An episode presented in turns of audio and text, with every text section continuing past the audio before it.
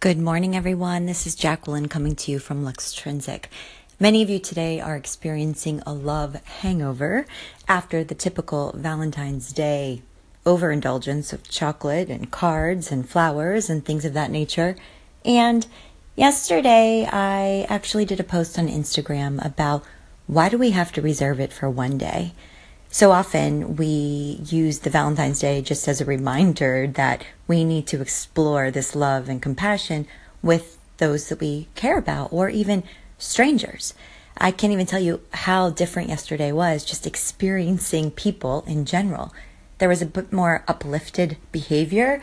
People were smiling, they were wearing their red and quite proud of it, and everybody was saying Happy Valentine's Day wherever I went.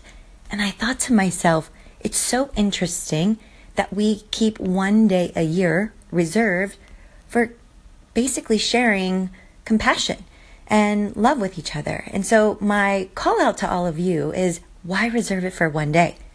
Why not actually step into this feeling on a regular basis? Can you imagine how our world would shift and change if we approached it with love instead of negativity, instead of political reviews, instead of injustice and war and all of these things that we inundate ourselves with on a regular basis. I mean, how many families out there are divided because of politics, because of the fact that we have Trump in office?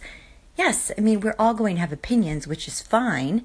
And I think it's okay to share those opinions. But however, when you start to connect feelings that actually create negative actions around those opinions, that's when we have some difficulty. And for me, it's not worth it. For me, approaching love and compassion on a daily basis is where my mindset is and where I would love to see this shift, this mental shift happen with individuals across the world. So, my call out again to all of you today is can you put love and compassion in your day every day? And if you can, how different does your world feel? Would love to hear from all of you. Hit me up on Instagram or Facebook. Wishing you all a fantastic day.